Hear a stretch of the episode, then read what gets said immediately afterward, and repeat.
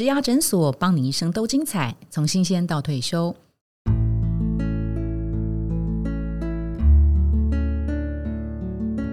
Hello，大家好，我是主持人 Pola。在今天节目的一开始，我们先回答听众朋友在一零四植牙诊所网站的提问。那这是一位来自建筑土木工程业的业务销售，他年纪呢在二十一到二十五岁，所以大概是工作年资应该三到五年的一个年轻的伙伴。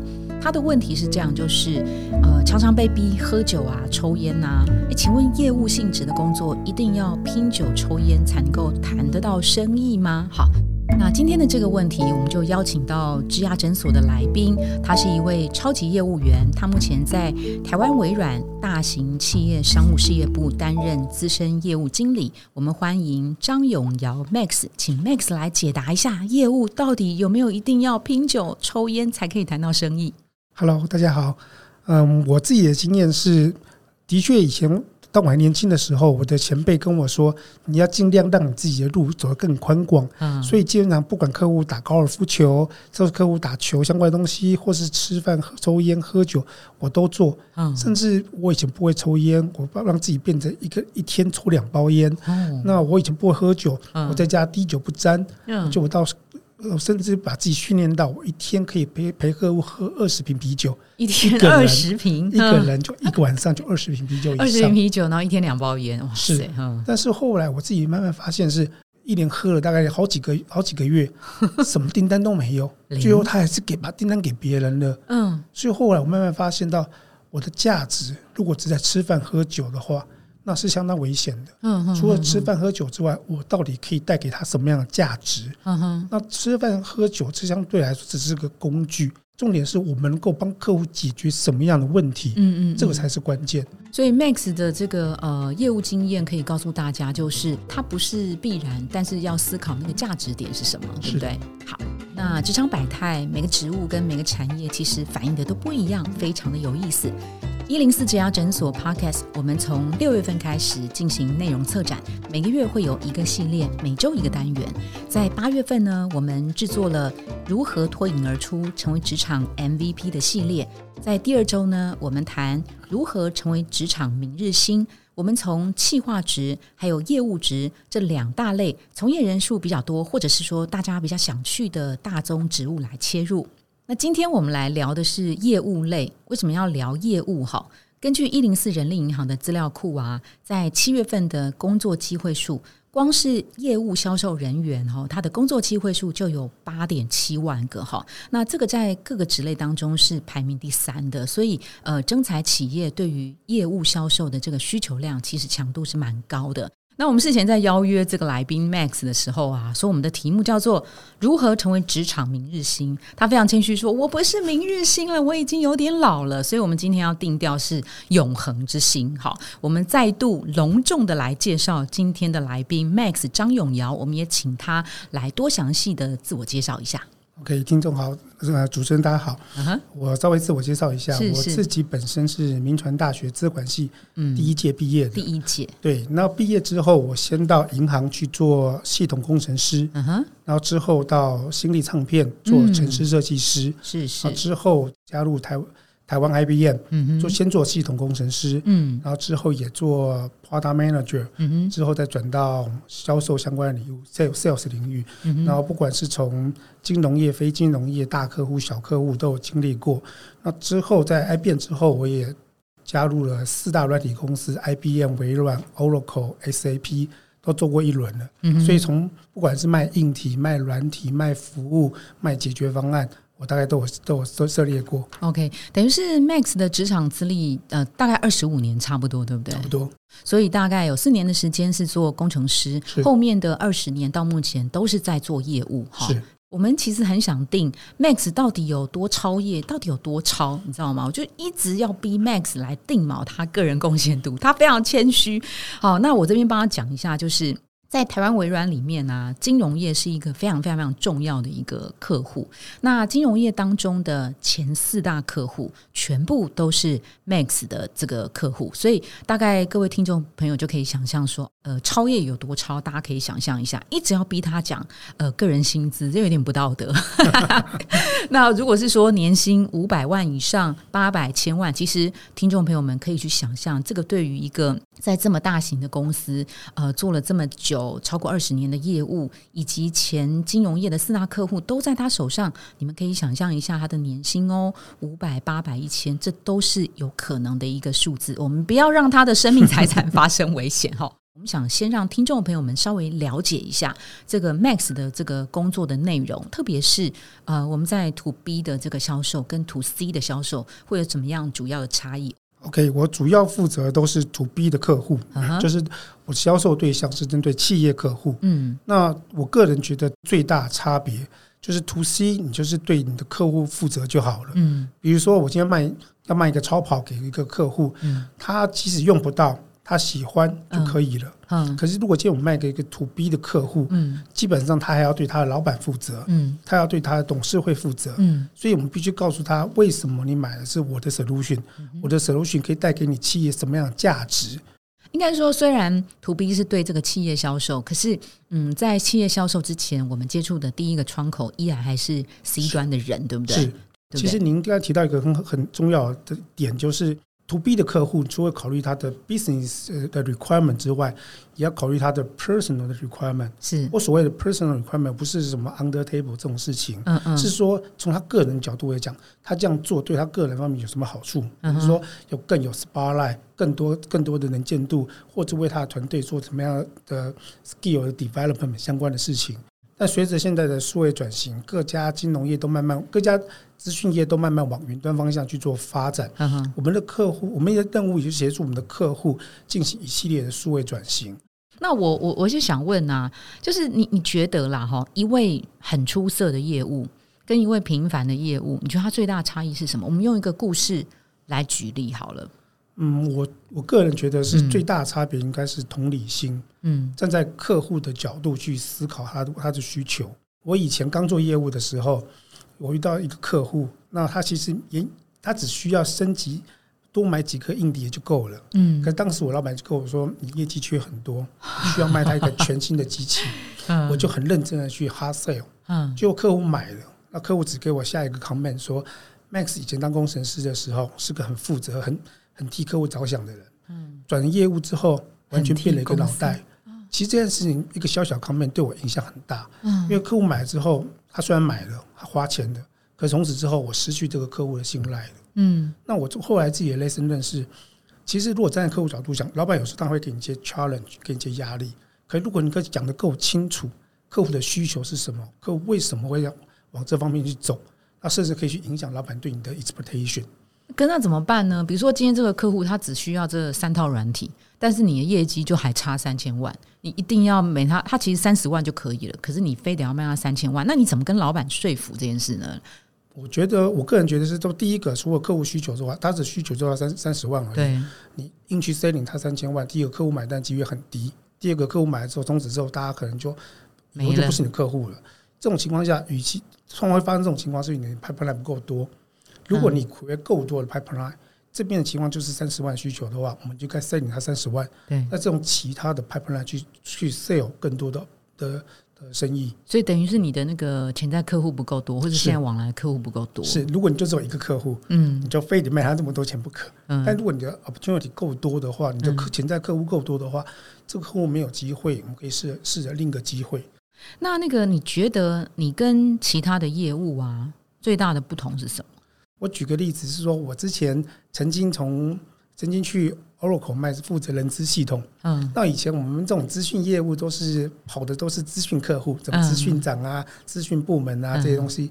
但突然间我们要去跑人资单位，嗯，我一个人都不认识。嗯，那这种情况下，我就负责全新的领域。我以前在金融业，现在负责制造业。嗯，那当时我也不知道制造业怎么 focus，怎么选客户。嗯，但我告诉自己说，第一个我要逻辑性。嗯，我不能只是。嗯，随机去选，所以我当时就先从财报去开始选出来。嗯，选完之后呢，我老板就看了名单，就笑一笑说：“哎，你既然选了某个客户，我绝对不会选他，因为他从来不用我们公司的产品。嗯，哦，我就类似人的哦，我除了从财报之外，我要看看他对他从公司历年来的 contribution 去看，然后这样我选定了我的好我的呃掏给客户之后，我再去 approach。但问题还更多了，以前我跑的是资讯部门，嗯，现在我跑的是人资单位，那人资单位的讲话方式跟你 engage 方式完全不一样。嗯。那甚至我后来经验发发觉到，人资单位有分不同类型的人，嗯比方说你跑的是薪资，跑的是出缺型，嗯。这些人比较像财务类型的，嗯。你讲话就要很保守，嗯。很引经据典，用数据来说服他。嗯。但如果你跑的是那种招募、那种人才发展的，你就要像拜访 sales 一样，要嗯。讲一些嗯很活泼、很生动、很很很高大唱作的目标。对，所以不同客户类型的时候，en-，engage 方式都不太一样。嗯那我个人的一个特色就是我在学习不同的产品、不同的 approach、不同客户，我方式可以很快的学学到新的方法。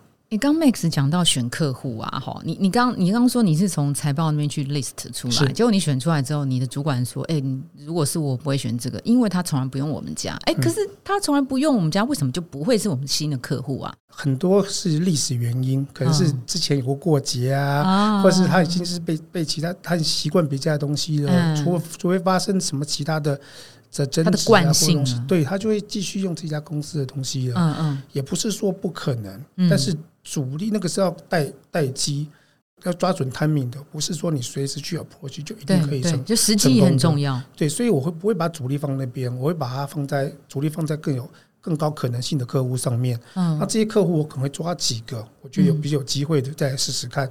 不是说绝对没机会，但相对机会是低一点的。对，所以你会怎么分你的客户呢？呃就分群呢？我会先，如果像我自己的这人经验是，我之前看金融业的时候，我就去列出来我所有的客户，从不管他的财报规模列下列下来，跟他历年度的 contribution 列下来，我去观察他的 pattern。比如说，我发现金融业 pattern 就是二十 percent 客户真的会创造你八十 percent revenue，那嗯而且它都是持续性的购买，嗯每年都是这几家是你的 key account。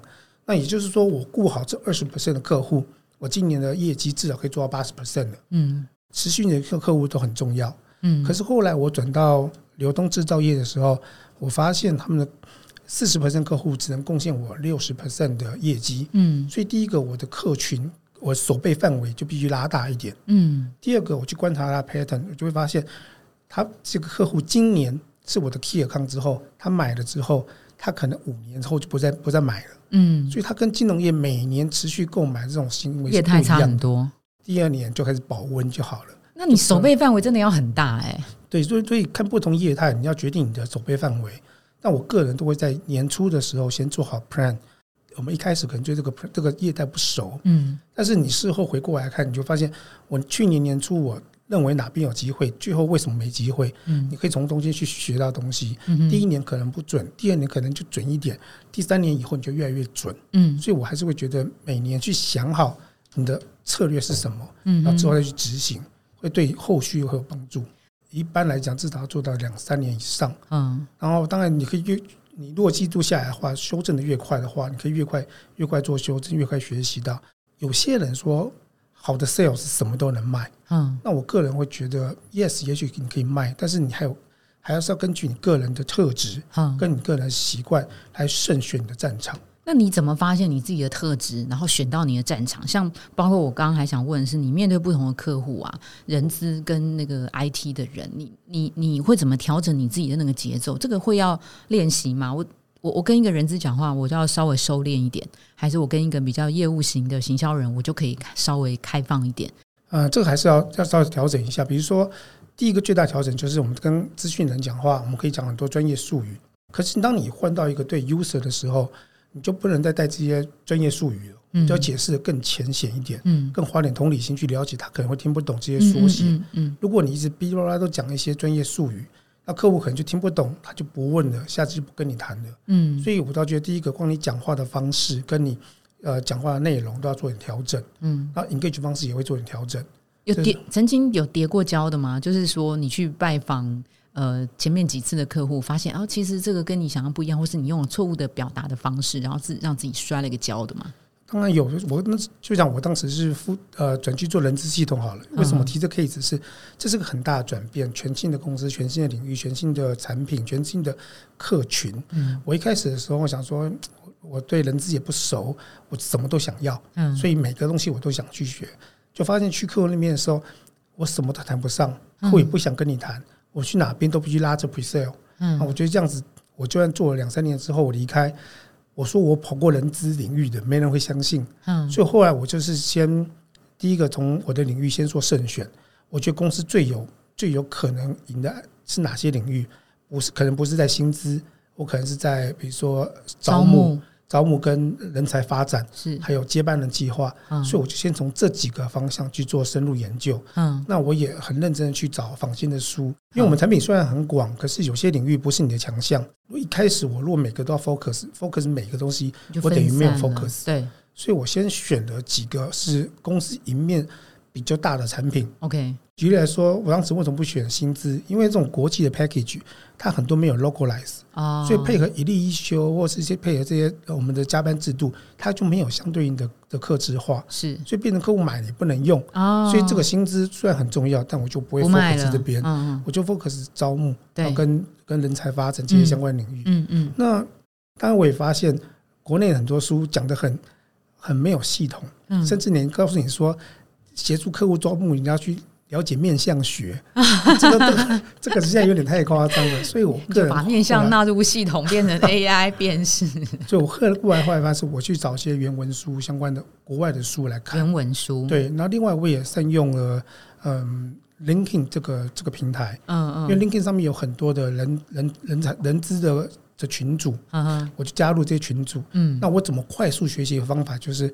我看的去去爬文，去看前辈们讨论什么文章。嗯，那有些中文的，有些英文的。那我现在一方面我要学习，一方面我也想贡献一下，所以我就把英文的文章读完之后，我用简浅显易懂方式帮他做中文的摘要。慢慢就发现，以前都是我主动要去加人资的朋友。嗯，后来呢，变得就越来越多人资主动过来加我的朋友。嗯，因为他们觉得读我的文章可以帮助他们学到一些东西。嗯，那你刚才在读那个原文的时候啊，会不会不知道自己在干嘛？英文能力本来就不错嘛。嗯，我没有出国念书过，所以你如果说说跟听，当然会比较弱一点，但至少读跟写是 OK 的，而且。尤其是我这种方法，我只要读就好了。嗯，我写是写中文的，我就把它，我就帮助一些可能英文没有很好的客户，我至少帮他读完。所以你其实接近客户的前提是不一定一定要这么的 hard sell 那个产品，其实是用知识来先建立彼此的友善的关系。我会先跟他讨论，我甚至还拒绝过客户。曾经有个很大的做鞋的客户，他有一次跟我说。我想买你们的系统做做评断这个员工的的未来表现。嗯，我当时以为他针对几个关键性的 talent 去评估他未来表现，我要 promote 什么样的人。嗯，就后来发现不是，他是跟我说，我想评评估的是蓝领阶级，嗯，因为第一线的 worker，嗯，他明天会不会来？因为常常会有些年轻的朋友做。今天可能跟男朋友吵架，明天可能心情不好就不来了，会影响他生产线。嗯，那客户跟我讲他这需求的时候，我听完之后，我后来跟他讲说，我个人建议你不要买系统。嗯，为什么？因为你没有相关的 information。嗯，因为我们要做 AI 分析，需要大量数据。对。那我说，我问，我就问他们说，你对这些员工的了解度多少？嗯，他说他们第一个都是是第一线工作人员，所以他们知道他他他的简履历而已，资料就最基本那个标准的履历而已。我说，如果你有这些数据的话，你分析出来数据一点都不准。你甚至开玩笑说，你买个宝贝丢下去，你还有五十 percent 的几率。但如果你用系统算出来，你可能连三十 percent 都不到。所以 Max 是很诚实的，不会为了要赚到业绩，那可能是你不该赚的，你可能也失去了这个客户。因为他买了之后，他导入上一定会出现问题。对，然后会有很多客诉的产生。而且，如果从客户的购买行为来看。客户买完之后不会结束了，他会去评估，我当时买的对不对？对，不管是 to B to C 都一样。买完之后他怎么用，那个才是关键。它的准确率很低很低，嗯，三十 percent 可能都过高，就惨了，就十 percent 而已，就惨了。所以客户之后就不会再用了，嗯，只好一走了之。对，所以我 我反而希望说我客户不是只买，我希望他可以真的用完后可以可以做到他当时期待的目标。所以你看，Max 刚刚讲那个例子，跟你一开始你讲说客户会说，客 Max 以前是工程师，很很帮公司想，现在变业务就换了一个人。你说你那时候是很伤心，这两个例子是完全截然不同的一个改变呢。是啊，后来我自己也内生的是，嗯，当老板当然会死的不许你。对，可是我觉得我们有时候讲要讲的够清楚，今天不是只是告诉客户告告诉老板说客户不要，客户不想要，嗯，我们要讲出原因，为什么客户不要，嗯，同时我的备案是，与其我花在 effort 在上面，我。应该需要破取另外一个客户，是这边可能 win us 更高一点。是是是，所以呃，Max 做的苦工啊，刚有一个例子，就是我我因为我不了，我新到这个领域的产业，所以我我选到了公司一面比较大的几个产品之后，我开始下苦工。还有没有更多的？比如说你怎么样找到这个客户的？还有几个方法，比如说如果你加入群组或是去发表的时候，就会慢慢有客户帮你做推荐。嗯，我觉得口碑行销是更好的，因为一般客户去在业务去拜访他的时候，客户都会。客户都都有防备心，但如果有人介绍，那个深度就差很多。嗯，所以如果你可以做到口碑行销的话，我个人觉得这个机会是更高的。嗯嗯，对。另外，我们可以从之前的案例去做 replicate，嗯，去复制。嗯嗯。那当然，复制过程未必绝对成功了。举例来说，我之前卖到某家银行，我卖他招募系统，嗯，我就觉得，哎，那我可以再去卖到其他家银行，嗯，他们的 pen 他们的的需求跟痛点应该类似，差不多哈。对，所以我当时卖了某一家大型金控之后呢，当然也卖几家到其他银行去。可是当我卖到公家行库的时候，哎，完全不一样。是公家行库说，为了要避嫌，我全部委托给研训院。是。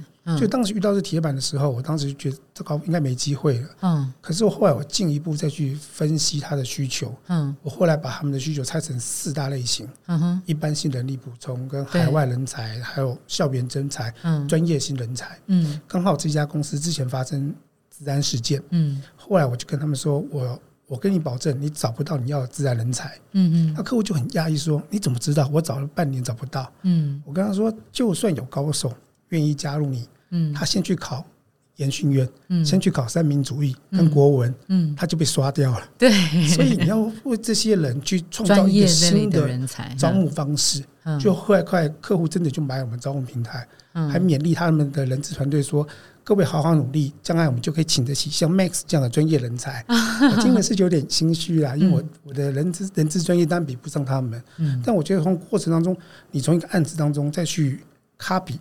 这个成功机会最会会最高，嗯，就算不一样，但是至少会有一部分是类似的。复制成功当然是恭喜你一百一百分。如果复制不成功，你会从当中找到一些破解的环节，再去微调。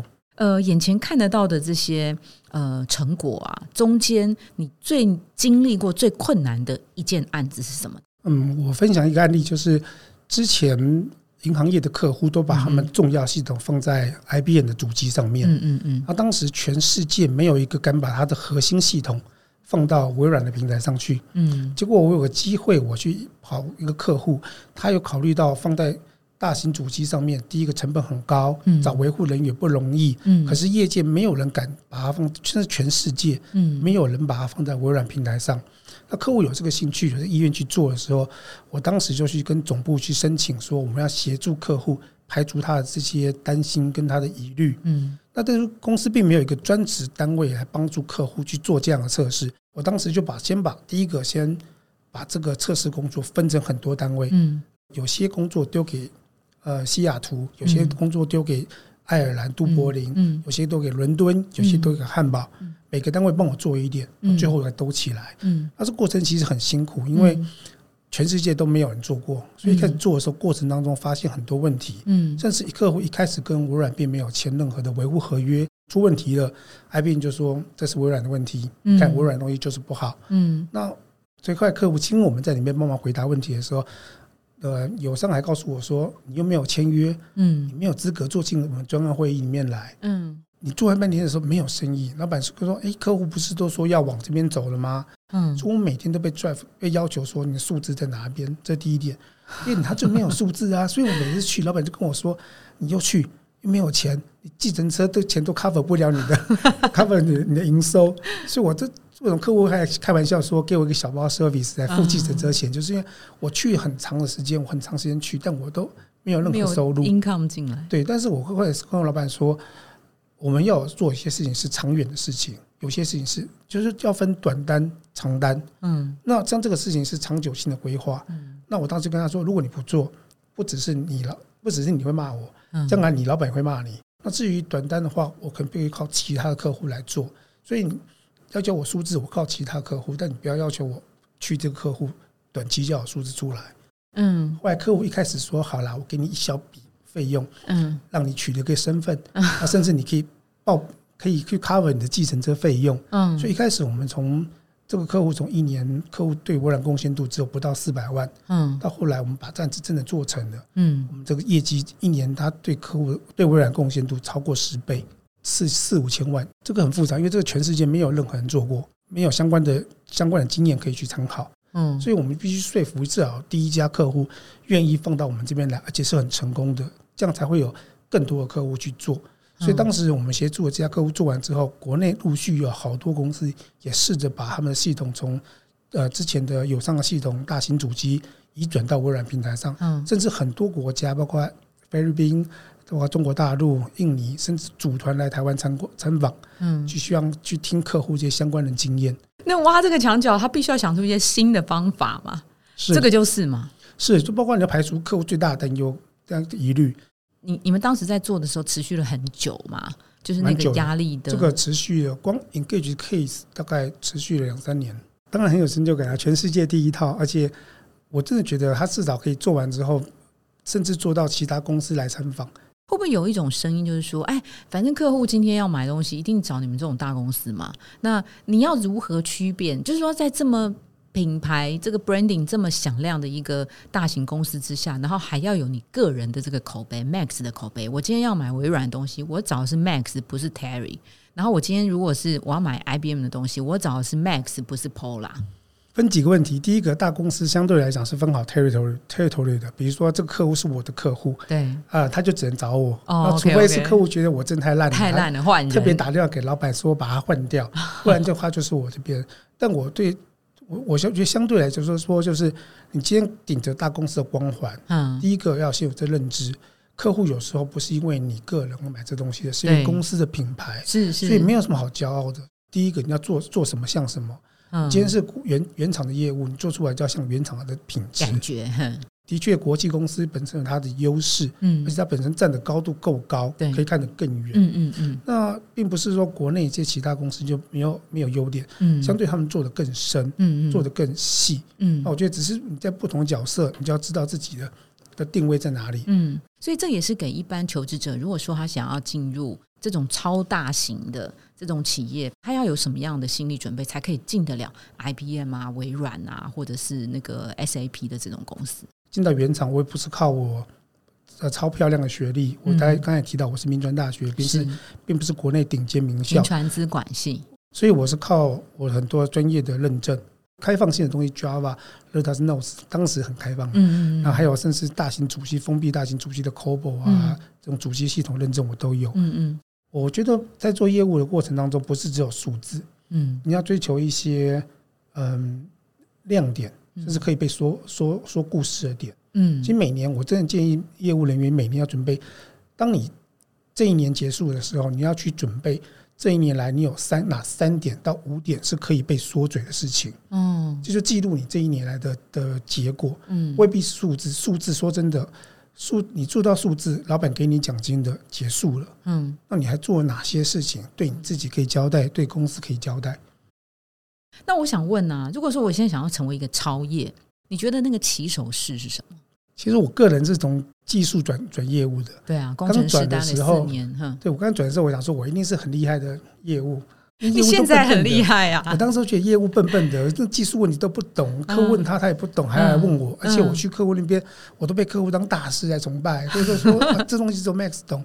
我当时觉得我一定可以的，明日之星结果第一件第一件事情就踢到铁板了。嗯，老板就跟我说：“你告诉我这个客户的 ERP price、嗯 net price、billing price。嗯，”我想说哪来这么多 price 啊？啊？怎么有那么多东西啊？嗯我怎么搞不懂什么 price 那么多东西？嗯后来才知道啊，其实就是一个定价，一个就成交价嘛。当业务一定要学。举例来说，议价策略。嗯，我以前去议价的时候也是傻傻的，就是去议价的时候就去议价。怎么议？怎么议？议多少价其实只有策略的。嗯，第一个策略就是重要的数字，就是你一个很好的一个一个门门槛，嗯一个防守点。嗯举例来说，这个客户假设今天你一个一个报价两千三百五十万，嗯那你想想看，两两千万是个天线，嗯这数字最漂亮。嗯两千万是最后道防线，如果你要守两千万的话，那两千万是一个防线，整整数点两千一百万、两千两百万、两千三百万，各都是个天一个防守点。